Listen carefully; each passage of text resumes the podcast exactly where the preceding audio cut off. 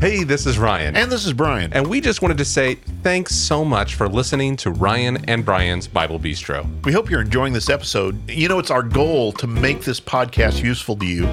So if you find it valuable, we want you to consider supporting the Bible Bistro financially. You know, there's a cost associated with this podcast, and your support will help us to continue this mission. If you'd like to help, we have set up a Patreon account where you can contribute at any level. Maybe you just want to give us a few bucks a month and buy us a cup of coffee. Or if you support us at $15 or above, you can receive some of our personalized items, like the Bible Bistro coffee mug. Trust me, you're really going to want one of those. Absolutely. You just got to go to our website or in the show notes and click on the Patreon link. And thank you so much. We appreciate our loyal listeners.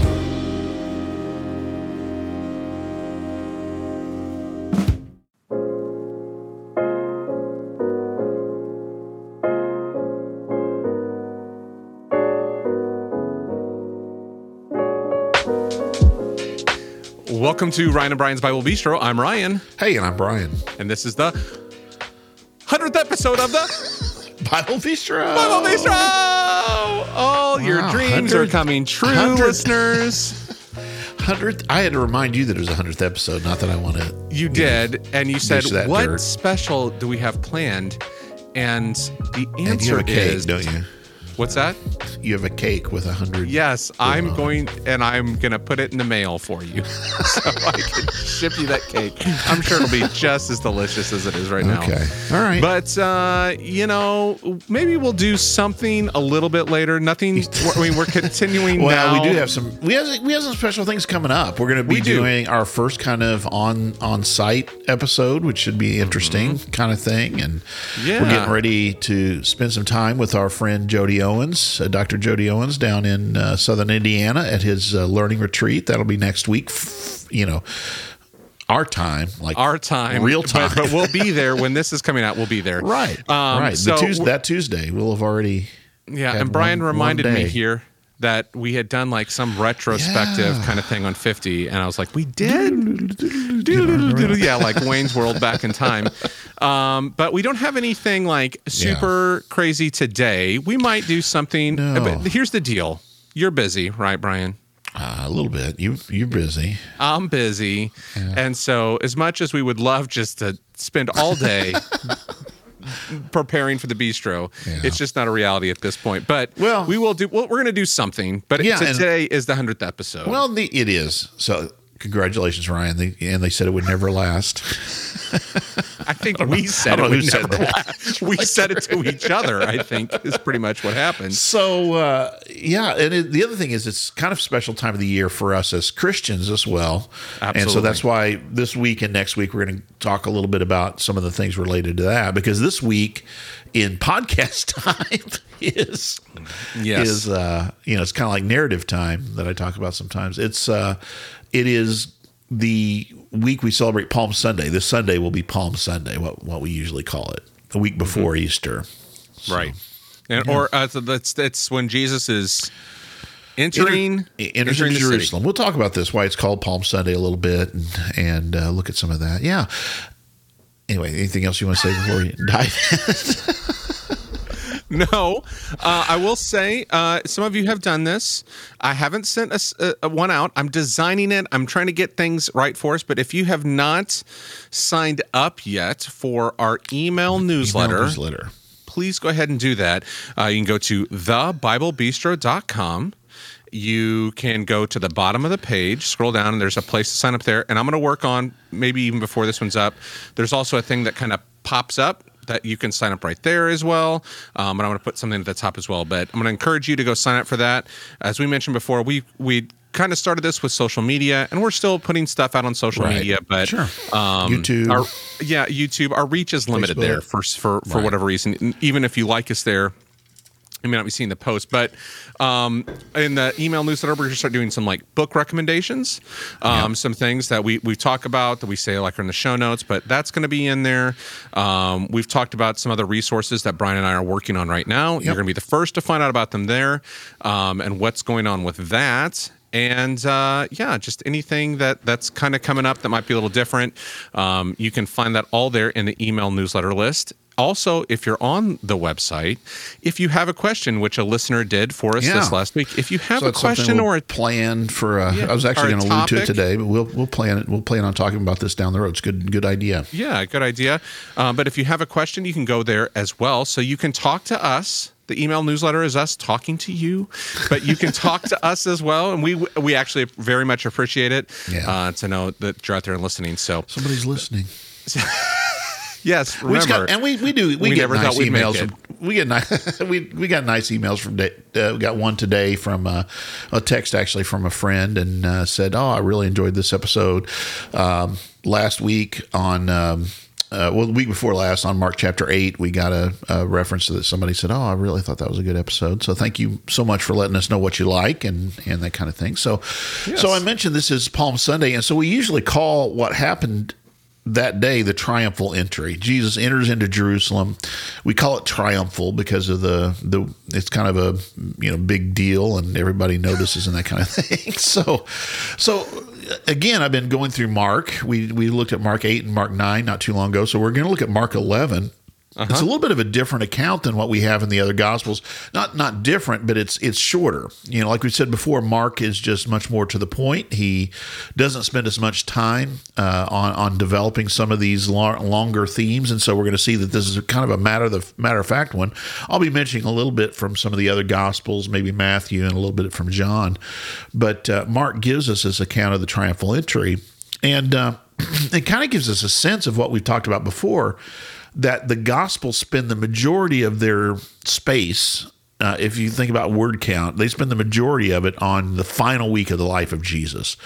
So there's a lot that happens between you know this this triumphal entry Sunday, Palm Sunday we call it, and the final week leading up to the crucifixion, and then the, on Friday and then the resurrection. Um, you've got what some traditions called Maundy Thursday that week, and you have some other things going on. There's con, confer, con conflict and confrontation and so forth. So, so we'll talk about the triumphal entry today, and then next week we'll say a little bit about Easter and resurrection. I think so. Um, so go ahead and read. kind of a big deal to talk Yeah. about. Big Eh, deal. yeah. So look at Mark chapter 11, uh, if you would, uh, and uh, go ahead and read the just the first six verses there uh, for us, if you would. Yeah. Ryan, I'd appreciate that. It's, Yeah, it's all is- out of. Mark. We're going to look at the whole of Mark 11 just to kind of give it some context. Yeah, as they approached Jerusalem and came to Bethage, Beth, Beth, Beth, how would you pronounce Bethpage. Bethpage and Bethany. Actually, at it's not. It's not. It's pronounced different than that. Uh, Beth Beth. Fage, Beth, I can't even say it correctly, so don't even worry about it. So, That was a good interruption, though. So, tell me you got it wrong too.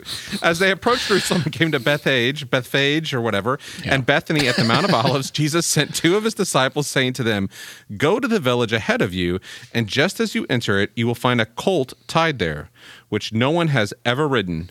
Untie it and bring it here."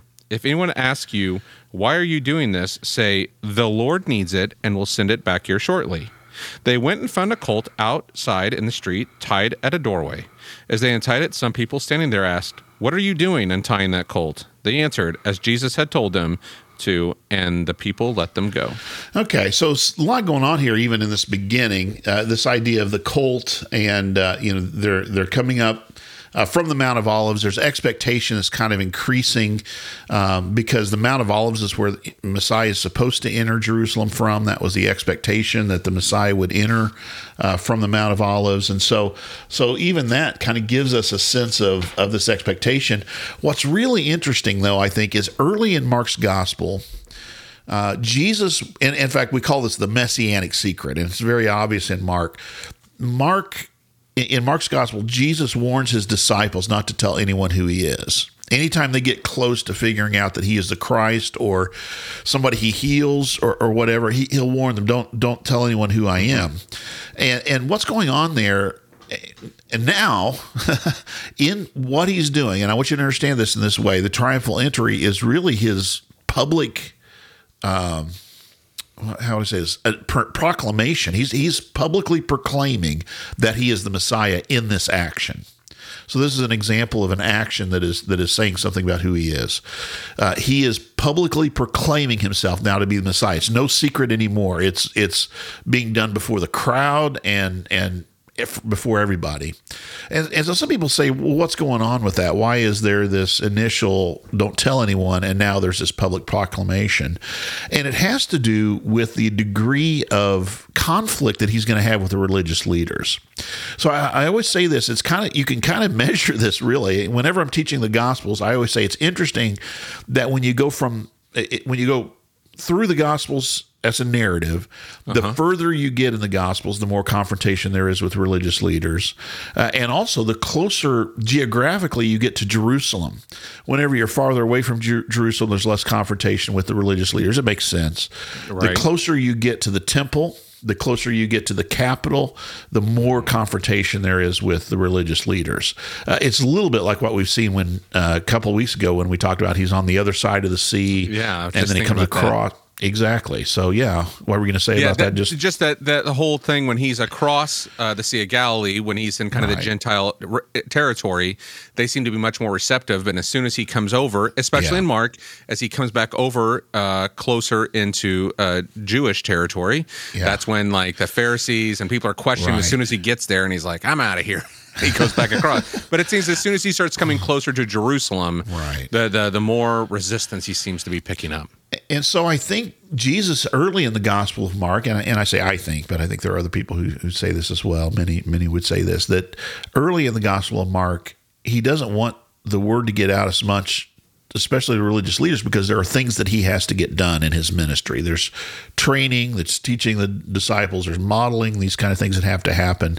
And so if the conflict uh, how do I say this reaches uh, a boiling point too quickly, then it, it's going to be a it's going to be a problem. And so yeah. this is a way that he's kind of controlling at, at his rate when he's going to go in, into uh, into um, Jerusalem. Yeah, and, well, I I was going to say we see that yeah as I, have mentioned this before. We're going through Luke with our kids, yeah, and and you see yes. this here in Mark. He's yeah. not the demons recognize who yes. he is, and in Mark here, I was I was looking this up as we were talking. It says, but he would not let the demons speak because they knew who he was. Yeah, so there's right. this. He's he's silencing mouths that are gonna like start. You know, it's not it's not time yet, but right. they know they know what he's there to do, who he right. is, and what he's there to do. Yeah. And so so now, you know, the the last the final week becomes this big deal because this is when he's announcing publicly, I am the Messiah, I am the Christ. And he does it in an interesting way here. So he he he sends his two of his disciples, they're unnamed in all the gospels. He sends two of them to find this colt. And and it, it's interesting it says this is a colt that has never been ridden. Mm-hmm. And and there's a couple things probably going on here. Uh, what what what does that make you think when you think about a colt that's never been ridden? What what kind of things does that come come to mind for you? Does it bring anything? Well, it's kind of a set aside, maybe exactly like set, set aside for a purpose of some so, sort. Exactly. So some people talk about this. They they'll talk about it's you know they'll sometimes use the word sanctification. It's it's a it's a you know set aside. It's set apart. Mm-hmm. The special it, it, special animal for something. There's a sense of purity to it. The other thing isn't, and this isn't in the Old Testament, but in later Jewish tradition, uh, like in the Mishnah, you, you, have these specific statements that only the king is supposed to ride the king's horse, mm. and, and, so you know he's the. In, in other words, he doesn't just ride anybody else's horse. You know, he, he this, is some, this, is a unique animal it for him. Is set aside for him and for his use, and so you know it, it's interesting. And there's there's debate about is is this, this something that Jesus has prepared ahead of time? Because he says if anybody asks you what you're doing, just say the Lord has need of this, and they'll they'll let you go. And and so there's it's kind of evenly divided. Some people think, and, and I don't think we can come down you know really strong one way or the other. Some people think it's Jesus has, has prepared this. Mm-hmm. Other people think it is it is kind of a divine insight or divine knowledge. Uh, I think uh, when we've had John Weatherly on, uh, like last week, he, he's talked about this that uh, he thinks it says something about Jesus has this special insight to know that this this. Um, uh, colt is going to be here and he has this use of it but the big thing is yeah i think in, he said there was a, a, donkey with the with the keys in it you know what i mean that, i think that's how he described it like go down on there there's a donkey with the keys still in it right so so uh well, never mind. So Yeah. so so Zechariah nine nine is one of the things that he's using here, and I think I have you I had you get that ahead of time. So go ahead and read Yeah. Zechariah nine nine for us. All right, let me open it up here. Let me my Bible. Nope, nope, nope, nope. All right, Zechariah 9 9. Rejoice greatly, daughter Zion. Shout, daughter Jerusalem. See, your king comes to you, righteous and victorious, lowly and riding on a donkey, on a colt, the foal of a donkey. Okay, now stay there for just a minute because I want you to notice, and I, and I should have had you read some of the above that. Read read just a few verses above that. Let me see. What do we have? It's it starts in. Me see. I have nine. I'm trying to remember where it begins. I don't have it open in front of me. Is it six or so at the beginning of that paragraph, or Uh, we have a mongrel. That's where uh, uh, seven is I will take the blood Se- from their mouths. Or, be seven and a half. Those who are left will belong to our God. It could be. Anyway, if you look further up in Zechariah 9, and let me tell you what I'm looking for, and then maybe you could find it for me. If you look further up in Zechariah 9, it really is kind of contrasting the way that the king of, of the people, the king of Israel, is going to come to them is different than with chariots. You see the, the chariots words there? Or, mm-hmm, mm-hmm, mm-hmm. you don't see it? I don't see Hold it. on, I may have to flip over here. I, I may be forgetting. I may be. I may have. I may have finally forget, forgetting things in my old age. Um, it may be after it. after I said that. Yeah, it's after it. It's after Okay. it. So, it's Okay. after, so here we go. On a colt, the foal of a donkey. I will take away the chariots from Ephraim. Yes, and the there you horses go. from Jerusalem, and the battle bow will be broken. Okay. He will. He will proclaim peace to the nations. Yeah. So see the difference. See the contrast here. So so go read that whole thing again. Now that we've gotten past that, read read from to the nine. bistro. Yeah, read from nine down through that uh, chapter nine. This is Zechariah chapter nine, starting in verse nine, and then read down through through that Yes. part. All right, so here we go again. Rejoice greatly, daughter Zion. Shout, daughter Jerusalem. See, your king comes to you, righteous and victorious, lowly and riding on a donkey, on a colt, the foal of a donkey. I will take away the chariots from Ephraim and the war horses from Jerusalem, and the battle bow will be broken. He will proclaim peace to the nations. His rule will extend from sea to sea and from the river to the ends of the earth. As for you, because of the blood of my covenant with you, I will free your prisoners from the waterless pit. Return to your fortress, uh, fortresses, you prisoners of hope. Even now, I announce that I will restore twice as much to you. So you see the contrast that's being made there about the way the king's coming. He's not coming with chariots. That that's the way Mm-hmm. you expect. It, which which stands for chariots are the you know some people say It's oh power. It's, it's the tank of the a- ancient world. So yeah, power, um, military might is is the image there of horses. Uh, so and, and he's war horses is what you know these big you know Mm-hmm. big war horses. That's not the way your king is coming to you. He is coming to you gentle i- is the way it's described, right? Mm-hmm. On, on on a on a colt, right? On on a small you know, Small horse. small in, horse. In contrast to the giant war horse. exactly, He's coming exactly. in, coming So- in hot so on donkey. This is an expectation, and and and there's different words I want you to notice here. We probably probably should unpack a little bit, but uh, there's there's uh, at least three different descriptions there that you see of him. But but one of them is lowly. You know, in other words, he's coming in with humility. And what I think that's doing is, I think even you know, we talk about well, the expectation of of the Messiah was different than what Jesus was, but it's not that the Old Testament didn't give us these images. Uh, it's not that that we weren't told ahead of time, right? That we didn't recognize it. And, and so this is kind of a passage that talks about your king is going to come to you not as a as a conquering, you know, in, in this way, but he is victorious. Do you see what it says there? Yeah. It says so. So here are the words that des- describe him: righteous, right? So so he is, and this- this talks about the the righteousness that with which he's going to rule, and the righteousness that he he uh, ushers in uh, with his reign. Uh, lots of times that that word righteous comes in when we're talking about the Messiah. And victorious. victorious is the idea that he's to he's to be victorious over evil and over the the enemies but it's to be a different kind of victory. It's not to be this big military military battle. And then lowly is this idea of humility. So so those are the words that are just using to, to describe here. And so Jesus how it says he acts this out in a way. Do, do you get what I'm saying? He's Yeah. he's saying, "Look, here, here I am coming," and, and so even to call this a triumphal entry, it, it is a triumph. It is. It's victorious, right? But it's going to be by the end of the week. It's a different kind of victory than what the people are expecting, uh, and so that's why again you you see Jesus' disciples. We've talked about this so many times before. Who's the greatest in the kingdom? Can we sit at your right hand and your left hand when we enter your kingdom? You know what? What's this? Their expectation is one that's going to be a, a power play. It's going to be, you know, making sure that all the enemies are, are done away with.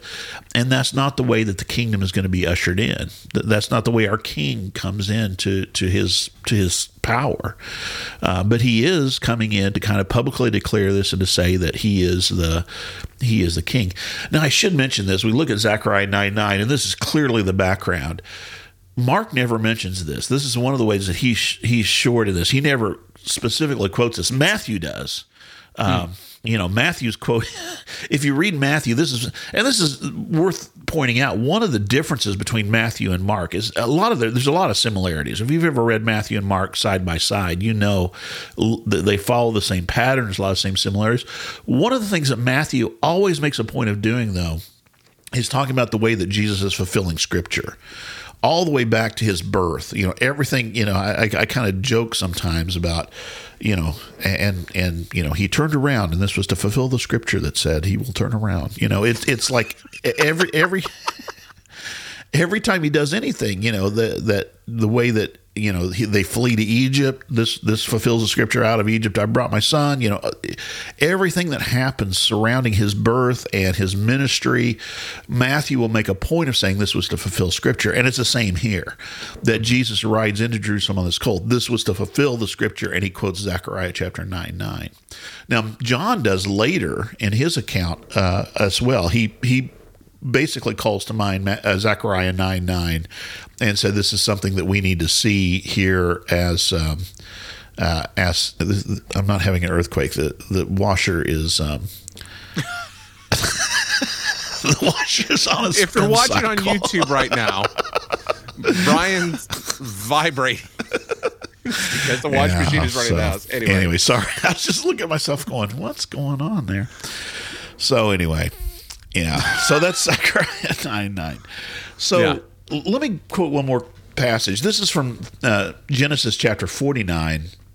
Ge- Okay. Genesis chapter 49, verses uh, 9 through 11. Now, if you know Genesis, you know that this is the next to the last chapter of the book of Genesis. This is what we call the Testament of Jacob because what's going on here is Jacob is on his deathbed and he's talking to his 12 sons uh, more or less you know give or take because well it also Yeah. includes it also includes um, Joseph's sons um, Manasseh and Ephraim. So and, and he's giving them each his testament. Like we talk about a last will and testament. And this is an important passage because he talks about Judah and he reveals here that in a prophetic way that Judah is going to be the ruling that's going to be the the the the um, tribe of the rulers. And, and so it says here in verse 8 Judah your brothers will praise you. Your hand will be on the neck of your enemies. Your father's sons will bow down to you. You are a lion's cub Judah. And that's where we get that phrase the lion of Judah. You return from the prey my son. Like a lion he crouches and lies down. Like a lioness who dares to rouse him. The scepter the sign of ruling will not depart from Judah, nor the ruler's staff from between his feet, until he to whom it belongs shall come. So, in other words, there's going to be one who's going to be in the line of Judah that's going to receive this this ruling, and that's that eternal king.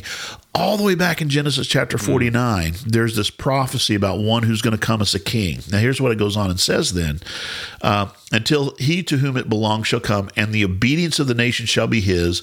He will tether his donkey to a vine, his colt to the choicest branch.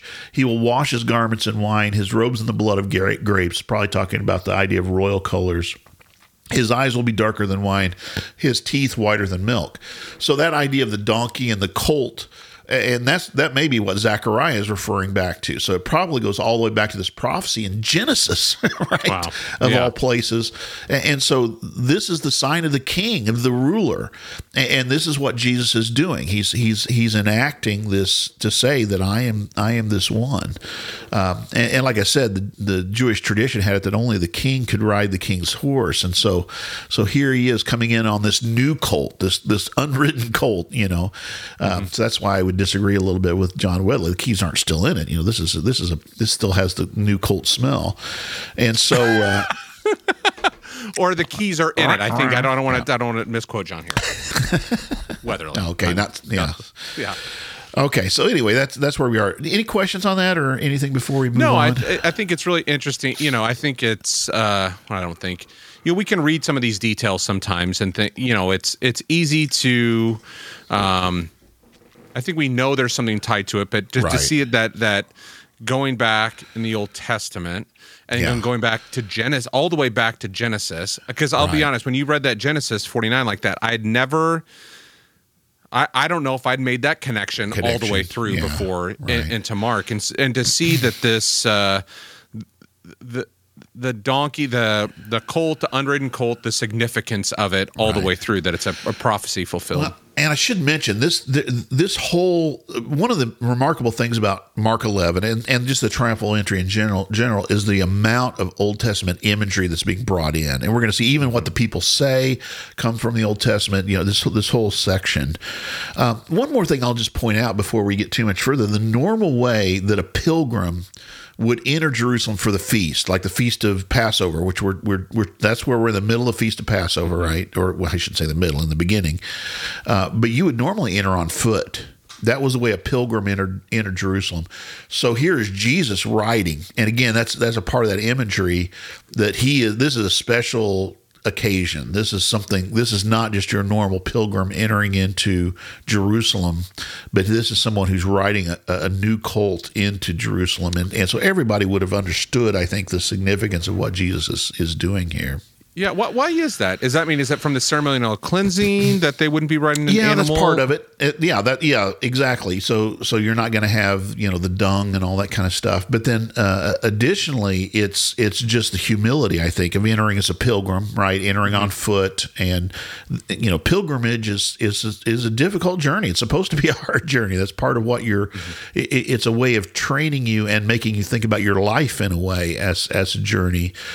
And so, yeah, to, to enter, not that you wouldn't have ridden a, a horse or a colt part of the way or a donkey, but to to take that last part into Jerusalem on foot was was the standard way or the normal way of doing it. Okay. So let's look at verses seven and eight. Then go ahead and read those to us. Mark eleven, verses seven and eight. If you want to Yeah. read. Oops. When they brought the colt to Jesus and threw their cloaks over it, he sat on it. Many people spread their cloaks on the road, while others spread branches they had cut in the fields. Okay, you- so go ahead. No, that's fine. No, no, that's it. so. So th- this this idea of garments. So as a new cult, there, there's no um, saddle here, and so they use garments for him to sit on. But then others put garments on the road, and the closest reference, again, an Old Testament kind of reference that's often used for this, and I think this is significant, especially tying it in um, together with um, Zechariah chapter nine, is in Second Kings chapter nine. Uh, and then I'm gonna I'm gonna mention another one here out of out of First Maccabees, but Second Kings chapter nine. This is when Jehu becomes king. Now, do you remember Jehu? And, and I always say, you know, I, I joked a little about about pronouncing that that city word earlier. We never pronounce it correctly, but uh, would, was, and you know, I just can't say that with a straight face. You know, good King Yehu. Because in southern Indiana, anyway, Yehus are completely yeah, di- completely different group. Yeah.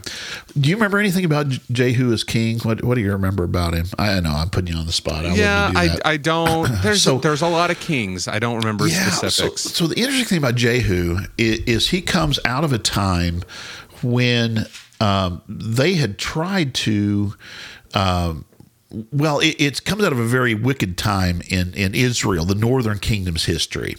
Th- These names you will know. There was a king named Ahab, mm-hmm. and, and there was a queen named Jezebel. Right. And Jehu follows them.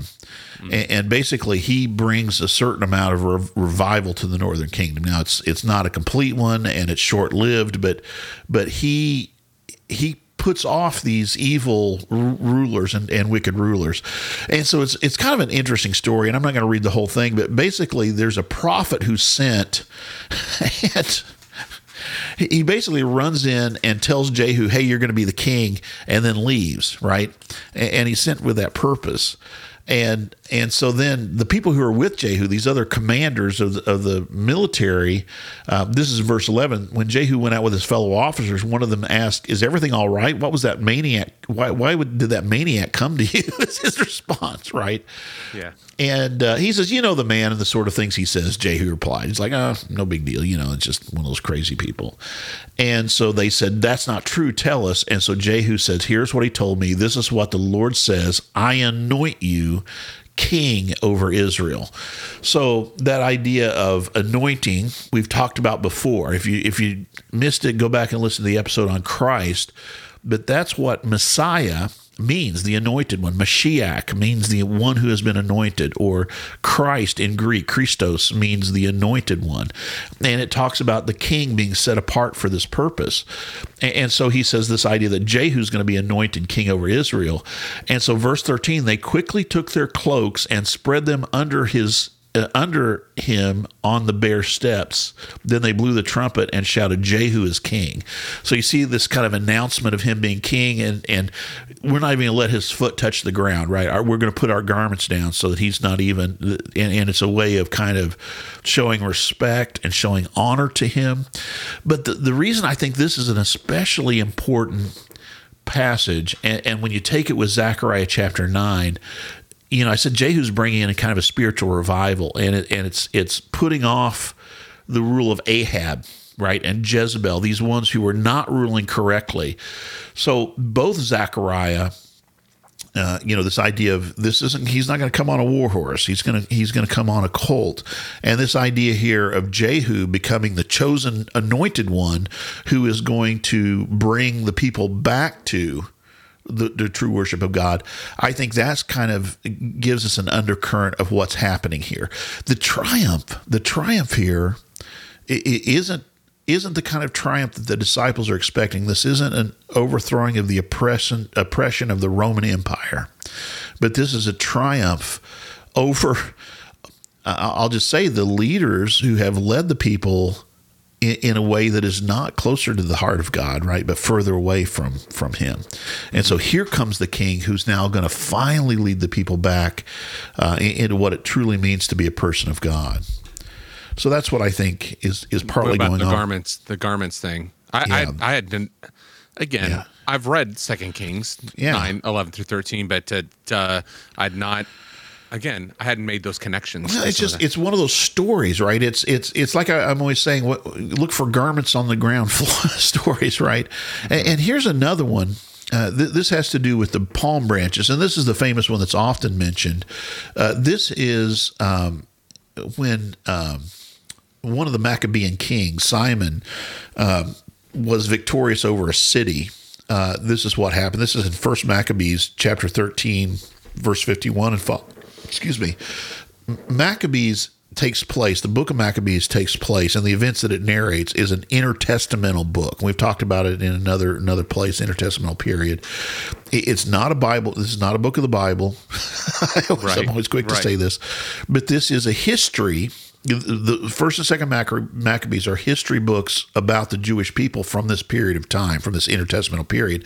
So these are the kind of stories that are fresh in people's minds when they think about um, when they think about victory over a, a, superior force. You know, and I've always talked about Judas Maccabeus and, and the Syrians that that they overthrew. But here we have Simon who's Judas's brother, uh, who's being acclaimed for a victory. And it says this on the 23rd day of the second month in the 171st year, the entire the, the Jews entered it with praise and palm branches and with harps and cymbals and stringed instruments and with hymns and songs because a great enemy had been crushed and removed from Israel. Simon decreed that every year they should celebrate this day with rejoicing. He strengthened the fortifications of the uh, temple hill along the citadel and he and his men lived there. And I missed the whole point there, there at the very beginning. The Jews entered it with praise and palm branches. And, and so uh, now, now palm branches were tradition. This is where Palm Sunday comes from right? Mm-hmm. Uh, they're waving the branches. They're putting them in, in, front of Jesus, perhaps according to some some of the gospel accounts. Um, palms are usually um, associated with tabernacles, which is a fall festival. Passover is a spring festival. So there's been some people, you know, question this his, historically and this kind of thing. But what we think is happening, tabernacles is one you you brought palms to the temple for tabernacles. But what we think here is again, people are kind of getting caught up in what's going on. They're cutting palm branches off the trees and and they're they're bringing them and uh, celebrating in this way. It was, it was a sign of celebration. So Comments or questions on any of that? No, you know, again, intertestamental period. We've talked about this before, yeah. but like how that kind of illuminates some of these things. I'd always just yeah. heard, you know, it's it's it's a Reddit, you know, it's a sign of victory and sure. you know and so forth. But yeah. um, you know, not not see, seeing it intertestamentally, I think is is important right. there to see how well, it's. It is. The Jews and, and, understood it. Yeah, and and I've talked before, I've talked so many times before. I know people are probably tired of hearing this, but you know, most of Jesus' disciples were named after one of the Maccabean kings. That was these were the heroes. These were the people that you celebrated and you, you thought about. So uh, let's go on then to this next part. I'll go. I'll go ahead and read this because I'm probably going to stop uh, part way through. So this is verses nine and following. They're, they're spreading their cloaks on the road. They're spreading branches that they'd cut in the fields. It says, verse nine: Those who went ahead and those who followed shouted. And here we're going to find out, we already know a little bit of Hebrew. Uh, the first thing they shout is Hosanna. Hosanna is the word. And, and this is a word we use in just typical praise, right? Hosanna. Blessed is he who comes in the name of the Lord. Blessed is the coming kingdom of our father David, which is a very unusual statement we'll come back to. Hosanna in the highest, or, or Hosanna in the highest heaven. Uh, this is a way kind of a circumlocution talk about in the very presence of God. Hosanna to the to, you know right to the very presence of God. This word Hosanna literally is a is a it means save save us or save us now something along those lines, uh, and that is that's just the the Hebrew word. If you look in Psalm 118, uh, and I think I asked you to go ahead and grab that ahead of time, Psalm 118. Yep, I got it. This is a psalm that would have been sung as you entered into entered into Jerusalem for the for the festivals. It was part of the festival celebration was a Psalm 118. So it's not unusual to hear this psalm sung, but then here is this guy who's riding in on a colt and seems to be fulfilling the messianic like like basically saying look here I am I'm publicly announcing that that that I am the I am the Messiah. I'm the promised one. I'm the Christ the the, the uh, anointed one. And people are singing this Psalm 118 that they typically sang as they entered in as pilgrims and they're applying it to him instead um, so you know I'll encourage everybody to at some point read all of Psalm 118 because this this is kind of the liturgical or the what's the word I'm looking for the worship background for the feast of Passover. And if you look down at verse 25 and then 26, go ahead and read those for us. Yeah. Lord, save us. Lord, grant us success. Blessed is he who comes in the name of the Lord. From the house of the Lord, we will bless you. We so, bless you so that word that, that save us, Lord save us, is, is literally the Hebrew word Hosanna. And so that's what they're that's what they're shouting. They're shouting, "Save us!" You know, in other and, words, and you. And, and, in the psalm, it's Yahweh, save us. Yeah, sure. Uh-huh. So say yeah, so. The is the Hosanna, so does Hosanna encompass Yahweh? No, as well. No, it's two okay. words there. Yeah. Okay. Yeah. Um, I'm pretty sure. I'd have to look up, but okay. I'm pretty sure that that's the case. I should have looked beforehand. I'll actually try to that's do right. that while we're talking. questions I was going to have. No, that's good. Um, but but that that's what they're shouting, and then you see the blessed is he who comes in the name of the Lord. Now, we're- we'll talk about this later because one of the questions we had this week that you, you were talking about that was was entered into us was this idea of in the name of Jesus, uh, specifically His name. But this in the name of is an idiom that is used pretty frequently in Scripture, and here you see in the Old Testament in the name of the the Lord. Blessed is he who comes in the name, of the Lord. A- And, that has to do with, and this, I, I should have said this at the outset, but this whole passage really has to do with authority. What is what is Jesus claiming here as his authority? And he's claiming, I think, messianic authority. He, he's claiming the authority of the King of Israel, right? The the, the anointed King of Israel. And, and so here, um, this idea in the name of means you're coming in the in the authority of or in the power of right that you are claiming uh, in the name of the lord this this authority for yourself and, so they are now calling him blessed is the one who comes uh, in the name of the lord. In other words for his purpose and for his power. Now they would sing this about themselves is the interesting thing. And, and you could mean it to, to say you know we're coming to worship. We're coming together to the temple in order to worship in the name of the Lord. You know, this is why we are gathering. It's in his power and his authority. But in attributing it here to Jesus, it seems to be a, you know, a different kind of thing. But- and I'm going to yeah. tell you, go ahead. What were you saying? What? No, go ahead. Finish what you're I was going to say the religious leaders notice this. The, the, the religious leaders take note uh, that that he is claiming for himself this kind of this kind of divine authority, which is much more than they were you know they were prepared or this this messianic authority at least, which is much more than they were prepared to allow him to have. So Yeah, what's interesting to me on this one is uh, I'm sure you've seen like these chi- uh, cheesy movies like in the 90s where like it's like a high school dance and everybody automatically just like they start dancing together and they all are in the same they all Right. like they've all worked on a routine right. um and kind of going oh so this is just how a dance works and like Sure. no i remember dancing in high school like this awkward teenager like no one does anything together but like how did they get it in sync they practice this Right. and that they all they've all kind of come Yeah. there's this you know did someone just start this and then like it just kind of spread but i that's one thing that i think about here in this Yeah. but like how did how did they this this uh this imagery like who who started this like this this idea that they were Right. kind of transforming this thing that was historically Sure. about them coming to the temple and now they're applying it to to Jesus coming riding an animal That's a great question. There's at least two different ways we can answer that, and, and the first the first way we'll talk about it, I think, is if you know notice down in. Um, uh, you know, talks about, and, and I've said this all all throughout the the two throughout the two times we've talked about Mark, is the crowds in Mark seem to be the ones who are who are really following even even more closely than the disciples, right? They're Uh, more so these are with what's really going on yeah, these are the crowds. Uh, and I believe, I'm trying to remember, let me look real quick. I, I believe it is, and we'll see this certainly in the end of Mark. I believe it's Luke who talks about this being a crowd of his disciples that are specifically the ones who who begin this. I think that's correct. We'd have to go back and look, but uh, I, I looked at one of the things I did as I was preparing for this is there's a thing called a, a synopsis of the Gospels, which is all four of these accounts laid out side by side, where you can notice similarities and differences, and that's something you should always do when you're going to study one of these passages. I just have forgotten what which which one mentioned that specifically.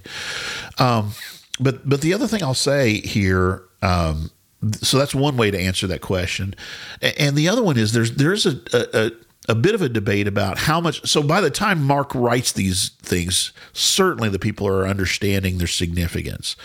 There are those who say that in the moment, in other words, if you're thinking about the, the time of the story or the historical setting here, that they would they would have been doing these things again, not fully understanding the significance of what they were saying. And it was only later that people began to to uh, put these connect these uh, the the significance of it here together.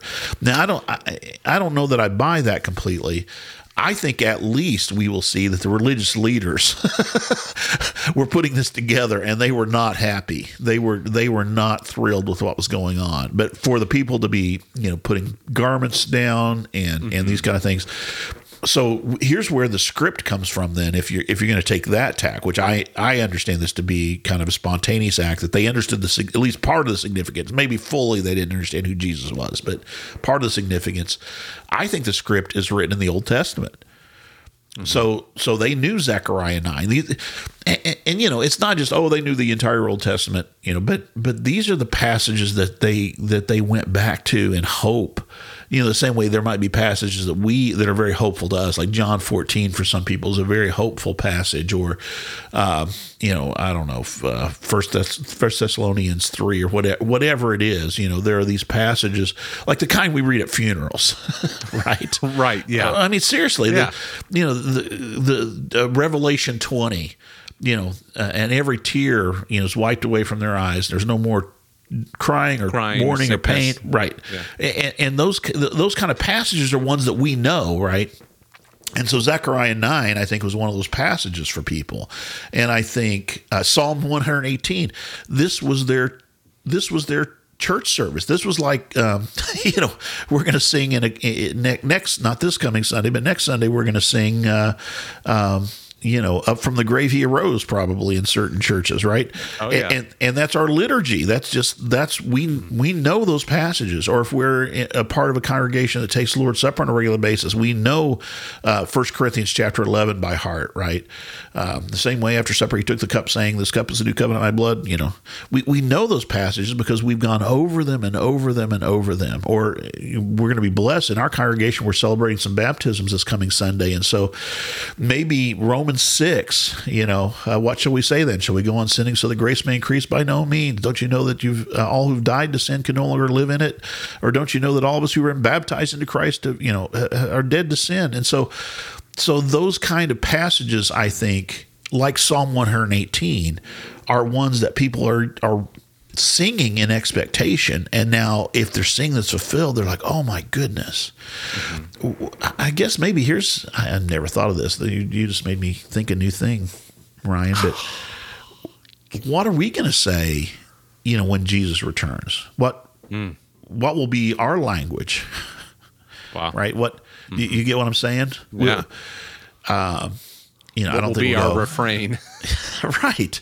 I don't think it'll be like, "Hey, how you doing? Hey, You know, dude, what's up? Hey, what's up? You know, um, but you know, there are probably some of those passages that you know maybe every knee will bow and every tongue confess, that confess. you know Jesus is the Christ to the glory of God the Father. You know, something like that might be uh, a normal, if you want to call it that, reaction. So, yeah, Yahweh is a different word. I just looked it up in the Hebrew.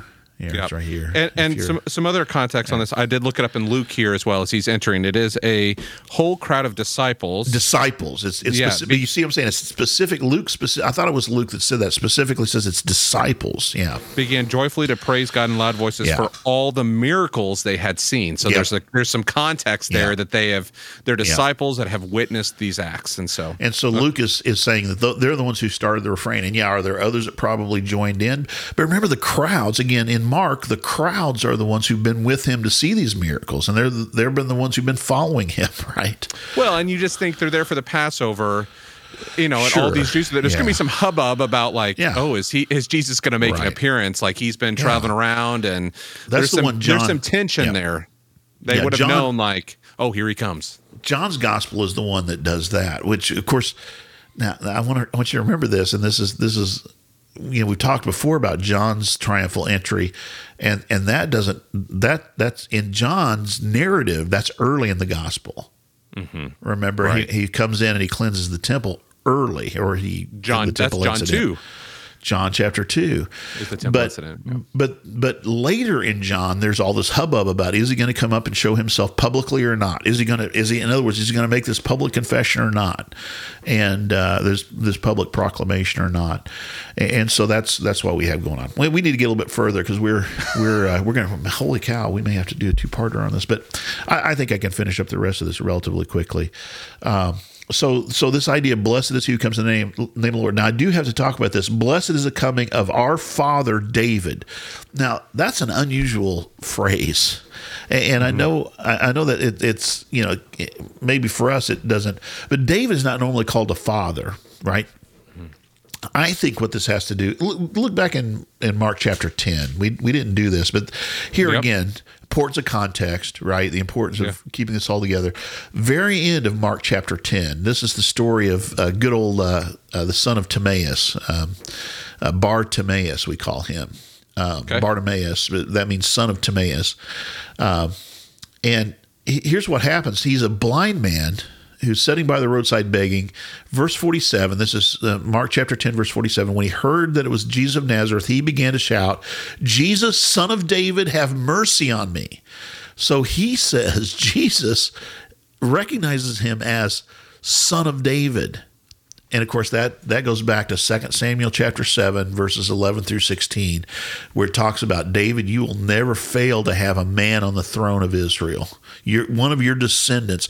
And furthermore, one of your descendants is going to reign over an eternal kingdom. And so here's the, and just in Mark, the blind the blind people see better than those who have sight. Right? He's the one who recognizes that this is a son of David, and it's significant that he does so. Uh, after Jesus heals him, by the way, just just to uh, kind of drive this home. After Bartimaeus is healed, Jesus sends him away, but he doesn't go. He follows. So he becomes a disciple of Jesus. And so he's probably part of this crowd, right? So h- here's my point. Father David is, isn't necessarily the same as Father Abraham, but it might be a reference to this idea of son of David, right? So, Yeah.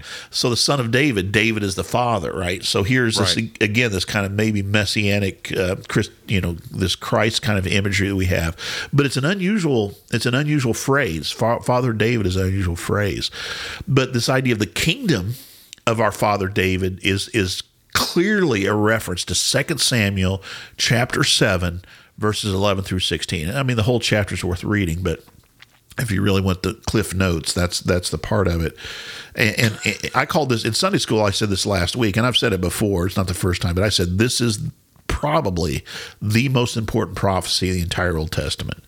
And uh, you know, maybe we need to spend some more time talking about that at some point. But it is it is definitely important that that this one who's a son of David is going to rule over an eternal kingdom. And so they're saying, "Here it comes." You know, here's here's this coming kingdom. So yeah, and Hosanna in the highest heaven. So then here's the here's kind of the anticlimax here is verse eleven, and it's a little bit different again than the other gospel writers. Mark in his brevity uh, leaves leaves quite a bit out, and and it, it, this reminds me a little bit about that passage we talked about where Jesus crosses the Galilee and has this conversation with the Pharisees, gets back in the boat and goes across. Go back across, yeah. Jesus entered Jerusalem and went into the temple courts. He looked around at everything, but since it was already late, he went out to Bethany with the 12. So Jesus comes triumphantly into Jerusalem, takes a look around, and leaves. But, um, you know, This is a typi- lame party, guys. typical Mark I'm out. But but it, I do think the surveying. He looks around at everything. Basically, he you know one one uh, commentator and I can't remember who it was described this as as kind of the master surveying or the the landowner surveying his kingdom. Right, he, he's coming in and he's looking to see how things are, and then he's gonna he's gonna bring judgment tomorrow. Uh, is the idea. He's he's surveying the land today, but he's going to bring judgment tomorrow. In Matthew and Luke, you have, and in John, you have Jesus coming into Jerusalem, and he gets into con- controversy. He gets into into discussions with the religious leaders, which is you know fits very well with what we would understand would be the case. Uh, but Mark does not does not include that. Instead, we get Mark telling the story, and this is an example uh, uh, of a. Uh, in- intercalation is the technical term, but I've called them sandwich stories. And Mark, Oh, yeah. it- it's much easier to say than intercalation, but it- it's where you have the the bread of the sandwich and then the meat, right? And and so the he starts the one story and he he ends it later on, but in between he tells another story. So he goes ahead and starts his story. I'll have you go ahead and read verses uh, twelve. Um, let me see. Read twelve through um, uh, fourteen, probably. Yeah, sure. The next day, as they were leaving Bethany, Jesus was hungry. Seeing in the distance a fig tree and leaf, he went to find out if it had any fruit. When he reached it, he found nothing but leaves, because it was not the season for figs. Then he said to the tree, May no one ever eat fruit from you again. And his disciples heard him say it. Now, there's a lot going on here, and there's a lot that bothers people um, that Jesus we call this the cursing of the fig tree, right? But basically, he's just he, it's it's kind of an I would call it an announcement of judgment in some ways.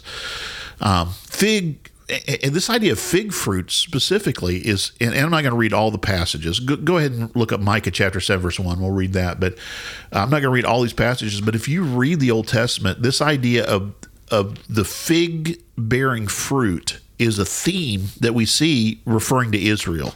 Uh, Israel is referred to sometimes as by a grapevine. You know, these, these were two of their finest fruits in this period of time was the was the fig and the grape. This was you know this was the best that it got, and uh, and so they were referred to as this idea of a fig tree. We, we see examples of this throughout the Old Testament, but one of the themes is this idea of bearing not bearing fruit being the reason for judgment. So go ahead and read Micah seven one, just as just as an example there. Uh, what misery? And, and go ahead and read a couple couple more verses beyond that, yeah. just two or three maybe. What misery is mine? I am like the one who gathers summer fruit at the gleaning of the vineyard. There is no cluster of grapes to eat, none of the early figs that I crave. The faithful have been swept from the land. Not one upright person remains. Everyone lies in wait to shed blood. They hunt each other with nets. Okay, so we can stop there. You get the gist, and, and it goes on and on that way. Yeah. like here's here's all the here's this this is the old man going. Eh, things are just not like the way they minor used to prophet. Right. Here we go. yeah, yeah. Supper with a prophet. Prophet. Not the kind of people you want to take to a restaurant. So so Micah here, and this is the prophet. I think this is the voice of the prophet, basically looking around him and saying, people are not being faithful to God. And the image that he uses for this is that early those early figs that I crave aren't there. In, other words, people are not bearing fruit. And sometimes God uses this image. We see it in Isaiah, we see it in Jeremiah. You know, there's all these images of fig trees um, throughout uh, the the prophecies and, and, apocalyptic literature for that matter. This idea of figs, you know, they're supposed to be bearing fruit and they're not. Now, one of the things that bothers people about this passage is Mark specifically says, "Thanks a lot, Mark." Well, it wasn't the season for figs, but but that's not really the point. The point is that the, the tree is giving the appearance, giving the outward appearance uh, of being a healthy, vital um, tree. Right? It's got leaves. It, it looks beautiful, but it it's not it's not doing what it's supposed to be doing. It's not it's not accomplishing its purpose, which is to bear fruit. And so Jesus uses this, I think, as a living parable of of Israel, and particularly i am going to say the, the leaders of Israel, and I'm going to show you why I say that in just a minute. But he he's using this cursing of the fig tree like the prophets did when they talked about, look, there's no fruit. You know, Micah, he, he, it's not, oh, gee, it's not the season for figs. That's not the point. The point is that it gave every appearance uh, of being a healthy, uh, producing tree, and it was producing no fruit.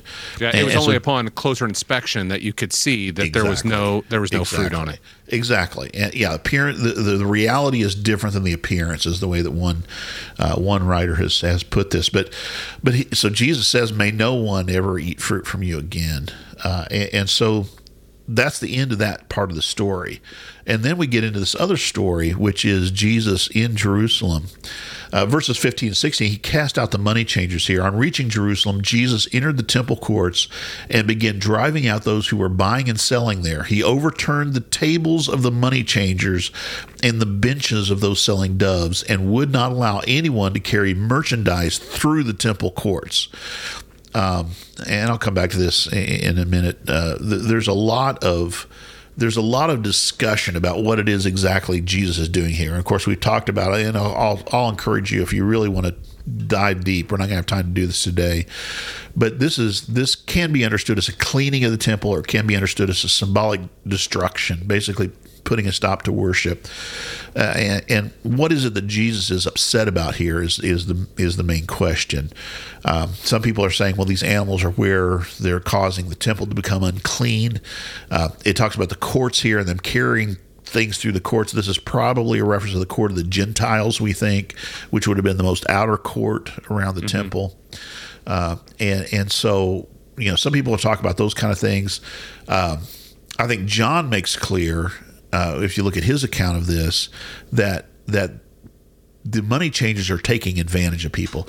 So the whole point of the money changers is most of your coins would have had uh, the images of the emperor or whomever on it. You had to pay a, a, a temple tax. That was part of your worship. If you were a male, uh, adult male in Israel, when you went into the temple, you had to pay the temple tax, and, and so you would have to exchange your coin with an image of Caesar a ruler on it. Who, who- yeah, whatever country you're from, you know. Well, and and you know the empire was Caesar, so Caesar's I- image. You had to exchange it for one that didn't have a graven image on it because you wouldn't want to take an you know idol An graven idol. image into the temple, and, and so so some people say they were taking advantage where they're shaving a bit, you know. Uh, the you know the the imperial denarius is just a little bit heavier than the, the temple denarius, right? That that kind of a that kind of a thing, uh, and taking advantage of people in that. And I think there are some things here that that may uh, bear witness to that, but but selling the animals and those kind of things and and the, the money changers was a necessary part of this worship taking place. So jesus puts puts an end to that for at least a period of time. Uh, it doesn't mention some of the things we see john john mentions specifically he drove out cattle you know all this kind of stuff. It just talks about the doves here and uh, carrying merchandise through the temple. You know, this idea of just carrying packages or whatever. Uh, in other words, it was it was being not used in a set apart kind of way. Uh, but verse 17 it says, and as he taught them, he says, "Is it not written?" My house will be called a house of prayer. This is a passage from Isaiah. My house will be called a house of prayer, and it's, it says this in Isaiah for all nations and this is something we've looked at before. The prophecy was that in Isaiah that there's going to come a time where all the nations are going to stream up to Mount Zion, and they're going to come to be taught of the Lord. Right? That it wasn't to be restricted. Uh, and, then he says, and he quotes Jeremiah here, but you have made it a den of of robbers. And, and this word robber could talk about uh, stealing. Um, a lot of people want to make a big deal about this, and it, it may be worth doing. Uh, this is the word that can be translated something like insurrectionist or those who will rise up against rebels, something along that line. Um, and, and that's that's what you've done. In other words, you've you've made it into you you've used this for a different purpose than what it was intended for. I think the primary thing, and, and again, I think we're going to see this in just a minute. I think the primary thing is that those who were supposed to be leading the people in drawing near to God were instead misusing um, th- their authority and, and and the temple authority. Right? They're they're they're misusing it for their own gain or their own purpose. Again, I think this whole passage is about authority. So here's the reason I think this. In verse 18, it says the chief priests and the teachers of the law heard this and began looking for a way to kill him, for they feared him because the whole crowd was amazed at his teaching. And I'll just point out again when we're thinking about the characterization uh, in in the Gospel of Mark, um, this idea of the crowd, you know, is on his side. Uh, the crowd is for him, and, and and the leaders are afraid of him uh, The because tide, of is these turn, the tide is turning. Yes, and so I think I think this is why I would say that his his condemnation, his judgment here, is really against the leaders of Israel, and, and it fits well with what we see in the Old Testament as well. You know, Isaiah we'll talk about the shepherds. Uh, you know the the wicked shepherds, Jeremiah, Ezekiel all have this reference to the wicked leaders of, of the people we, we quoted second kings a while ago and that's the issue in second kings over and over again not only did these uh, not only were these kings far from god but they also caused the people to sin. In other words they were not leading the people in the correct way. Uh, and that's when a prophet would arise. And so i think that's kind of what jesus is he's playing this prophetic role. I should say playing the role but what's the way i want to say this? He's he's he's taking on himself this prophetic mantle and and he's really uh, speaking against, speaking in judgment against uh, uh, these these people. So, so I think again, it's the leaders is the way I would say this isn't. A, I don't I don't see this as a rejection of all Israel. I see this as a rejection of the leaders who've led them astray. And so Jesus saying, you know, I am the one who, who's worthy of your attention, and this is why they get upset. They understand that this is, like you said, the, the tides have turned. Yeah, you- I'm trying to think about that crowd. They might have recognized the same thing was the problem in there, but had no power Yeah. to to stop. You know, I think Yeah. You know, did they did they recognize that? Yeah, there was something being skimmed off the top when they went to Sure. the temple. You know what I mean? And so, but they were powerless themselves to to stop the religious leaders at the time. And Jesus is calling calling it out. to think that to think that this is something that I need to do in order to fulfill my obligation toward the divine, right toward God, um, and then to, uh, I mean that's a, that's a powerful motivator, right? And, and that's why I think even religious leaders in this day, you know, Chri- Christian leaders, we have to be very careful uh, of our use of power as well, and that's that's something we still need to think about and and to consider. Um, is that you know if if we use um, the name of God in a way that's for our own purpose, then we've we've missed we've missed the boat. Um, so then there's this temporal and actually locational marker here. It says, when evening came, Jesus and his disciples went out of the city. So this entire week they're going and staying outside in Bethany or some someplace like this and coming in during the day, and this is where the action takes place. So he's separating himself. And this is one of the reasons they have to, you know, find him. They ha- they need to figure out a way to find him secretly but you know again he's going he's not staying in jerusalem he's going out of jerusalem every day and uh, so we have this this separation uh, taking place so you go ahead and read then uh, this next part um, in verses uh, 20 through 21 In the morning, as they went along, they saw the fig tree withered from the roots. Peter remembered and said to Jesus, Rabbi, look, the fig tree you cursed has withered. okay so there's the finishing you- of that first oh no right right there for right now. We'll, we'll come back to it in a minute. So there's the finishing of that first story. So jesus curses the fig tree and then the next day they come in. Withered from the root means completely right this isn't this isn't just like jesus healings are complete this is a complete withering of the fig tree from the roots uh, this isn't just some kind of oh look that one branch is a little withered look what jesus said you know it's this not like is the, the sun. It's been a hot day and this, the, the leaves are a little wilty. It's the it's whole done. tree yeah the whole tree is done and will not you know jesus jesus said no one will ever eat uh, figs from you again so it's this idea that judgment has been proclaimed. And of course when we look at this story together with the condemnation of the religious leaders that we see in the temple and what they've been doing the practices that they've been doing we see the same kind of thing. So this you know and let me say in, in chapter 12 we have the story of the vineyard right? And the vineyard owners and and they say we'll kill the son and keep the vineyard and and and judgment is given against them as well. It's same same thing and they understand it's it's against them.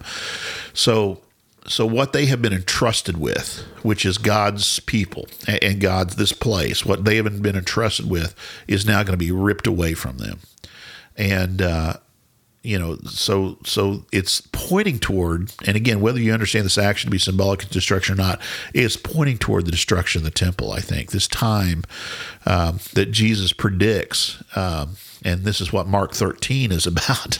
if you want to read Mark 13, it's it, it- the Olivet discourse. If you remember, uh, we had what five six weeks ago the the the Lucan uh, Olivet discourse with uh, John Weatherly. It's the same thing in Mark, where this temple, there's before this generation passes away, this temple is going to be destroyed, and, and so this is what this symbolic um, withering of the of the fig tree is pointing toward that that this is going to be ripped away and it's going to be just like the vineyard in chapter 12 it's going to be given to others. Right? The the kingdom of god you know is is here. What you've been waiting for has been brought here but because of your failure to uh, recognize him and your failure to be faithful with the things God has given you, they're not going to be taken away from you, and they're going to be given to others uh, who are going to who are who are going to you know do according to what God has has called them to.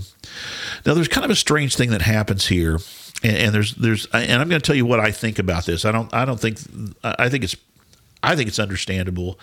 There are a lot who because because Mark brings together some teachings that Jesus has in other places in the other synoptics here. Okay. So again, whether we understand Mark's first or not, so this becomes then for some people it, it almost kind of proves well mark's just kind of sticking these stories together right because now he starts talking about faith and prayer so so the way that most i should say the way that that some people interpret this is to say that then jesus says well yeah peter if you can pray and have faith like me, you can you can curse fig trees too and they'll die, right? Which I don't think is the main point here. The the first point of this is very clear where he says have faith in God. You know, in other words, your your trust needs to be placed in God. That that's that's what you need to understand. And then he goes on and he says this, truly I tell you, if anyone says to this mountain, um, go throw yourself into the sea and does not ha- doubt in their heart, but believes that what they say will happen, it will be done for them. So, this, I don't think this is just any mountain. I don't think this is just some generic mountain. Uh, if you think about where Jesus would have been standing, Mount Zion. I think it's Mount Zion or, or Mount of Olives. I mean, in, in Zechariah 14, the, the Mount of Olives splits in two when the Messiah comes, right? And and that the the God's people escape through that through that mountain. And and so the the whole idea here, I think, is what he's still saying is if you if you place your trust in God, and and basically the same kind of how I say this? If you take a stand against those who would uh, who would misuse these things, then then God is going to be on your side. Is going to supply what your needs are. Okay, so I think this has more to do with saying don't don't be afraid to stand up for what God has called us to and and, and to be right in this. Uh, so I don't see a big break in this at all the way that that some do. He goes on. He says, "Therefore I tell you, whatever you ask for in prayer, believe that you have received it, and it will be yours." So again, I think this is the idea of being supplied with what is necessary to accomplish the purpose that God has for his people. Israel, Israel's vocation, right? The vocation of Israel's leaders has been there for them all the time. But instead of placing their trust in God and, and, and expecting Him to supply, they have instead misused their positions in order to uh, bring more power to themselves. It's it's about authority, right? It's about mm-hmm. power, mm-hmm. and, and, the authority that is given here to the follower of Jesus is the authority to ask for the things that they need in order to accomplish their purpose. Uh, when you stand praying. If you hold anything against anyone, forgive them so that your Father in heaven may also forgive your sins. Um, and so, this idea of uh, you know our our purpose is to look the crowds were crying hosanna right? Save us. And this is this is what we this is the victory. This is the triumph right? Is the salvation we have from sins and also from sin and also the forgiveness that we can extend to others and and make available to them. So that's how i understand that so Jesus then is given this question of authority. This is kind of the last thing we see, and I'll, I'll, deal with this pretty quickly. I know we've gone long today anyway, but they they arrived in Jerusalem. And while Jesus was walking in the temple courts, the chief priests, teachers of law, and the elders came to him. By what authority are you doing these things? So they're they're talking about the temple. They're talking about all these things, and who gave you authority to do all this? Who gave you authority? Is an interesting question. Jesus replied, I'll ask you one question.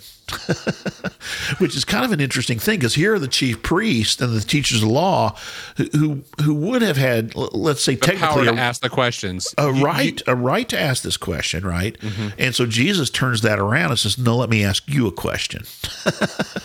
you yeah. don't ask me the questions; I ask the questions. I, I ask right? the questions. Yes. And, and so here's the question: by and I'll tell you by what authority I'm doing these things, which is interesting because I do think he answers the question by the way. John's baptism was it from heaven or of human origin? Tell me. So they discussed it among themselves and they said, so, you know, we've talked about that they put Jesus in traps before. We've seen this where they've kind of asked the two edged question, and this is a trap for them. So here they, they explain the trap themselves. If we say from heaven, he'll ask them, why didn't you believe him? In other words, why did you reject him? Why did he end up getting killed by Herod? Uh, but if we say of human origin, and then uh, the interesting thing in Mark, this is there's no there's no it's just like if we say of human origin, oh my, what are we going to do? And it says they feared the people, for everyone held that John was really a prophet, and so they answered, we don't know. Now, they asked them the question, who who gave you the authority to do this, right? And so Jesus says, "Let me ask you a question. Uh, what what if by uh, uh, John's baptism? Where did it come from?" And and I think his answer really is because he, he goes on. He says, "Jesus says, neither will I tell you by what authority I'm doing these things." If they recognize that baptism comes from above. From heaven is a circumlocution for from God, right? Mm-hmm. Uh, you're not going to say the name of God, but you say he, he, he, it came from heaven. And so Jesus, I think, is saying that's where my authority comes from as well. My authority comes from God Himself. Uh, and, and, you know, I, I, don't claim this authority because I'm, uh, I'm the disciple of some great rabbi. I don't claim this authority, you know, from the king, from Herod, Nothing like that. I claim this authority from God Himself. And and the crowd who recognizes Jesus recognizes that authority. And the religious leaders don't recognize that authority. And that's that's the issue. They didn't recognize it in John and they don't recognize it in him as well. Yep. Shaking the tree. Yeah, indeed. not not the uh, fig tree though. That's right. Rotted from the roots out. Yeah. Well, this is great. I mean, th- th- I think this is such an important thing for us to think about as we go into this uh, Easter season, as yeah. we prepare for this, is to recognize. And we've been doing this the whole time. Jesus, this is what Jesus has said he is, but then this fulfillment of him, even right. just coming into, um, coming into Jerusalem during this time, there's so much that's calling back that's right. showing us um, that who he is. You know, I was thinking back. We, we just did the going back to Bartimaeus, that is yes. in chapter ten, the end of that. The blind guy can see who Jesus is right. without seeing him. Yeah. Um, Which is not that's not an accident. That, that's I mean, not that's, an accident, but you know we think about as we've if yeah. we've gone through eight and nine, and we see yeah. the uh, the uh, when they are uh i'm sorry the transfiguration. Yes. You know i mean? Like right. there's the cloud there like oh i'm seeing this but i can't see it. You know the guys right. with the eyes can't see it. And so i think that this is all leading to this this moment that as jesus is coming in here it's been hey keep quiet about who i am. Right. He's been trying to reveal who he is. And then we get into this jerusalem piece. The blind guy knows who he is. And then this this this uh this entry is really jesus kind of it's already known, but it's like de- publicly declaring this is who I am, and it's really starting this this last week of his life that's going to get real interesting. Yeah, well, I think the way I put it is he's saying this can't be ignored any longer. The, the, the leaders can't, you know, shove this away or whatever. It cannot be ignored now. Uh, the yeah. the crowds are seeing him. In John, you know, this this couples with uh, not to always bring up John, but this couples with the healing of the raising of Lazarus from the dead. Everybody is seeing this now. This isn't this isn't something that's done off in some entire right. This isn't something that's done over in the Decapolis. This is right here in Jerusalem, and you're not going to ignore it. Yeah, yeah. There's there's a buildup of you know there's this crowd. I, I like this idea of this crowd that's building. Like it's it's yeah. becoming a force that has to be. Yep it has to be dealt with and as jesus has kind of said not yet not yet it's like not that he doesn't have the power, but the, the people's force is put it's it's pressing the issue here to see right. what we we've got to address this, and then it can't be ignored by the religious leaders at exactly. this point. I think that's yeah. right. Yeah. Well, this is great. Good. Yeah. Triumphal entry. Next, next yeah. week Easter. So. Yeah, next week Easter. We'll make it shorter next week. I hope so. I'll try. It'll be great. Well, Brian, thanks so much. Appreciate right. your time today. Um, and if you're enjoying the Bible Bistro, go to our website, thebiblebistro.com. You can uh, click support the bistro, sign up for Patreon. You can get a coffee mug or anything like that. Uh, also, sign up for an email newsletter or follow us on social media. Give us a review. We appreciate it. We'll see you next. Uh, see you next Tuesday, Brian. All right. See you, Ryan. See you. Bye-bye. Bye.